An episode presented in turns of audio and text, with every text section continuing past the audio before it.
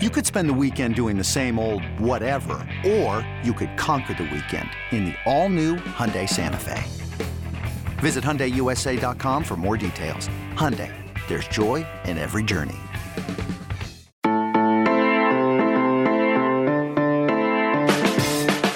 As you probably have heard, playoff expansion is not on the imminent horizon, and we're going to talk about it. Good morning. It is Friday, January 14th. You're listening to the College Football Daily. My name is Trey Scott. We're about to bring in Brandon Marcello, national college football reporter for 24 7 Sports to discuss some of the the biggest news of the week, probably the biggest actually news of the week that has the uh, the long term implications worth doing a separate podcast about. The problem was this news was almost buried intentionally, unintentionally, who knows, an hour or two before kickoff Monday night between Georgia and Alabama for the national championship, and that's that they the conference commissioners cannot reach an agreement on how the expansion of a playoff should look. Just a few months ago, we thought this thing might happen as early as next season get Oklahoma and Texas to the SEC, boom. Get everyone else to the Big 12, boom. Beef up the American, done. And then make this thing 12 teams, first round buys, games on college campuses. Sounded great.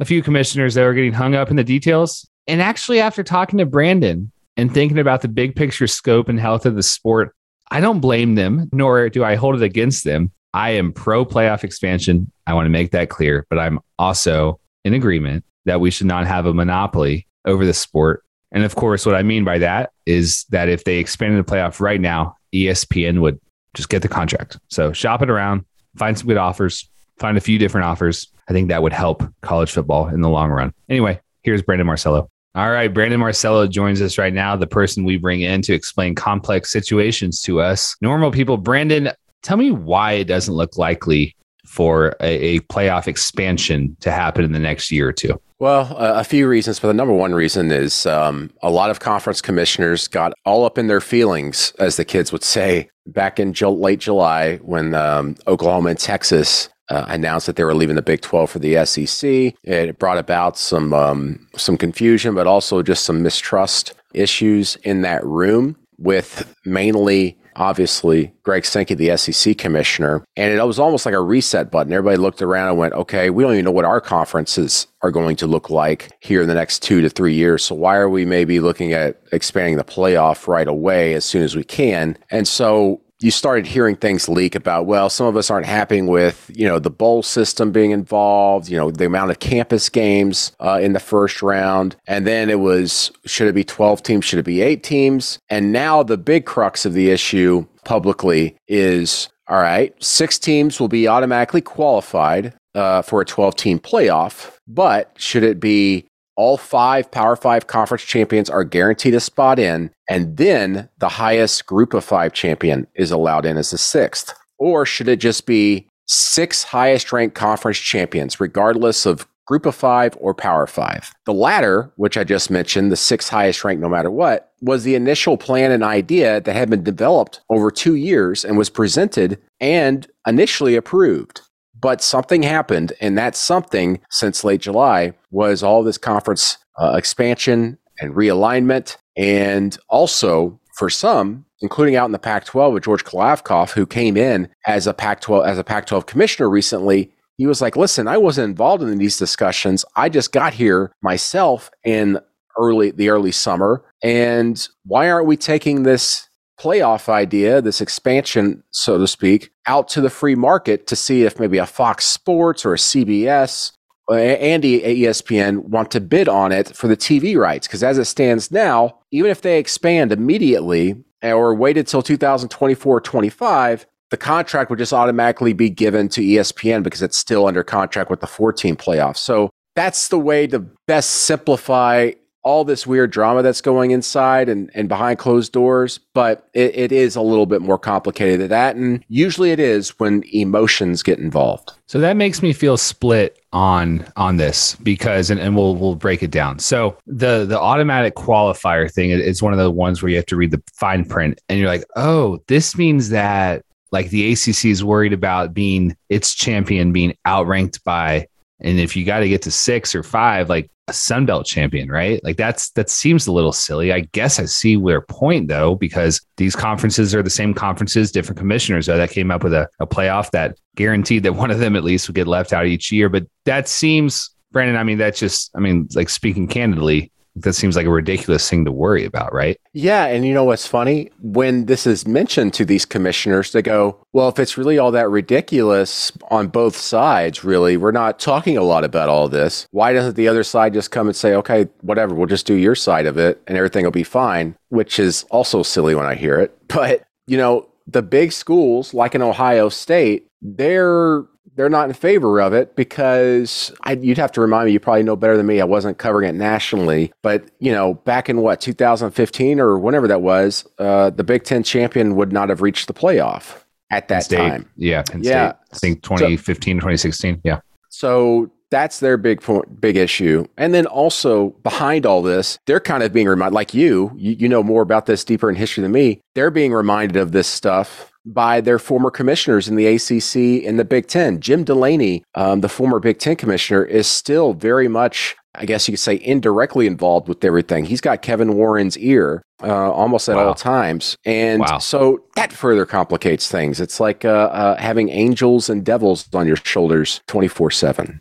Jeez. And then the SEC, Sankey's like, okay, if you guys don't want to expand, okay. Right? Yeah, the SEC standing there going, well, we'll stay at four or whatever. That's fine with us because obviously, as we just saw, they had two teams in the playoff, um, and they're fine with that. And then meanwhile, the Pac-12 is going, we want expansion. We really kind of don't care what it looks like as far as as long as it's among these six most discussed uh, plans that are now being presented, which is 12 team playoffs but different um, versions of it. We're okay with it, and the big reason for that is they haven't been able to get in the playoff. So this would open the door for them. So you've got the SEC who's kind of just like, well, if you don't like the way Greg Sankey and Bob Bowlesby, the Big 12 commissioner, originally built this thing over two years and presented to you in July and approved it, if you don't like that, then we're just fine going to four teams. And I'm not so sure that Sankey is willing to, uh, at this point, deviate from their initial presentation of 12 teams um, and the six highest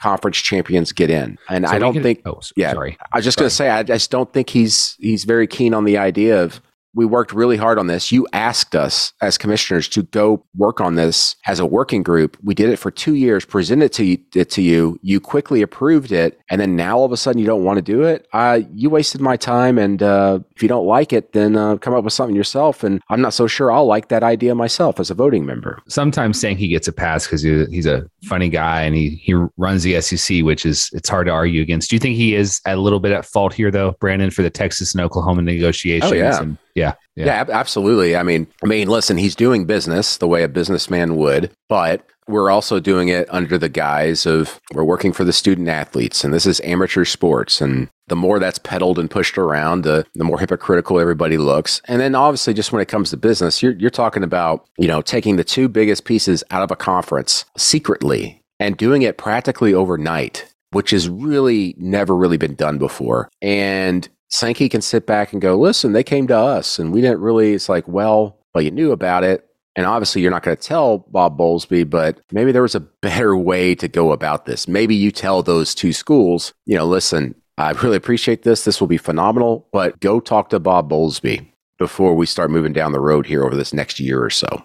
Yeah, for sure, and just like the fact that he was involved in the in the playoff expansion committee, so we could have a few uh, a weird few years ahead. And I'm not asking you to like tell me when the conferences um, start to take their new shapes and any of that stuff. I know the Big 12 like could happen in, in a few years. I, you know, my opinion. I think I texted you this. Like, if the playoffs not going to expand now, and it's, and it's not going to expand until 2026, like I, I can almost tell you that most of Texas and Oklahoma would just say, okay, we'll just sit tight in the Big 12 and kind of get ready for the SEC. But then some of them are like, well, no, the, the relationship with the big with the Big 12 isn't is it's no longer tenable anyway. I mean, you watch a Big 12 commercial and the highlights of Texas and Oklahoma are like the Texas and Oklahoma player getting dunked on or scored on. So it's you know, it, and for the first time ever, you've got Texas and Oklahoma fans arguing about a, a referee conspiracy against them and not for them when, when it's an interconference game. The last thing I want to talk about, and we'll circle back to to one of the first things you said, the TV rights deal that would have to be a win for everybody but ESPN, right, Brandon? To, to have an NFL type,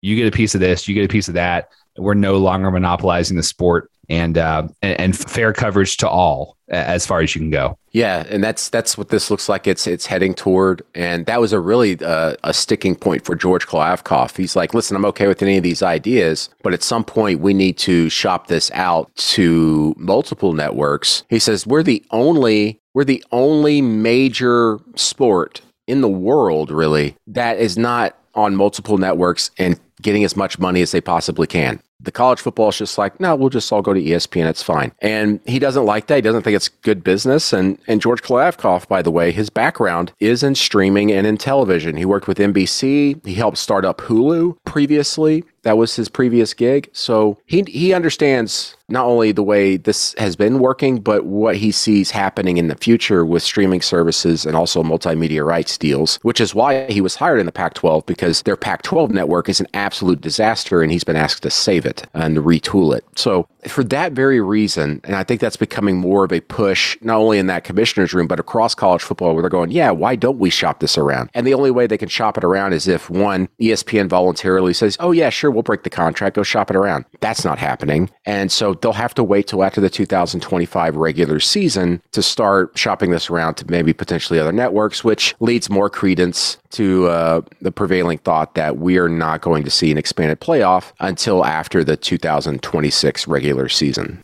Yeah, and I'll just end on this note, and you can have a follow up if, if you if you'd like. Uh, I'd, I'd, welcome one. I think that the the college sports coverage world is in a better spot to handle across different networks and platforms than it was ten to fifteen years ago. Brandon, I mean, look, like we're Viacom employees. and That's CBS, and, and I know CBS is getting out of the SEC, but maybe there'll be players. But but Fox has just been a monster, right? Like uh, big noon kickoff and all that stuff. They they've got their stuff figured out. You you mentioned the Pac-12 commissioner has a background with NBC. Maybe that gets in the mix. I just I just feel like there are so many more options to serve college football fans, and ESPN has has is tied up with so many other things too. It, it's almost yeah. it's kind of silly to ask ESPN to cover the NBA and college football and the NFL and, and Major League Baseball and, and hockey now too, kind of all on equal footing. I think it's I think it's great to to share the sugar. And you're starting to see the cracks a little bit. I mean, listen, uh, it's not really a lot of fault of ESPN. It just is what it is. You saw the cracks in it even this season, where remember that big controversy with hardcore, hardcore fans. It seemed like every week there was a game out west that was almost in standard definition uh, instead of high definition on their networks. And it was because they were using an old truck because they didn't have enough trucks, production wow. trucks. And they were upscaling the image, but it looked really bad. It looked like, a, if you're guys from the South like me, it looked like a Jefferson Pilot game back in 2001 or, or, or Raycom. And so that was a big issue and it got, got called out publicly and they had to like figure out a way to almost reassign that bus elsewhere in the country within two weeks so they could almost hide it at a at a smaller game. But that that's the thing. I mean, you ask someone to do way too many things, even if it's a conglomerate like ESPN that's owned by Disney, it's difficult to do. So I, I think it just makes sense uh, for the health of the sport to break this up and put it on multiple networks because one, it's more money, which will help things thrive, and two, it's just just a smart thing to do. Okay, thanks to Brandon for joining us. You can follow him on Twitter at B Marcello. Our producer is Lance Glynn. My name is Trey Scott. Just a little programming note Monday is a holiday, Martin Luther King Jr. Day, corporate holiday. We're going to take it off and we will be back on Tuesday, very likely with an episode, unless there's major breaking news over the weekend, with an episode about the NFL draft declaration deadline, which is Monday. And as usual, we will have some winners, some losers, some surprises, some head scratchers, and we'll be talking about that on the College Football Daily. Until next time, enjoy your weekend.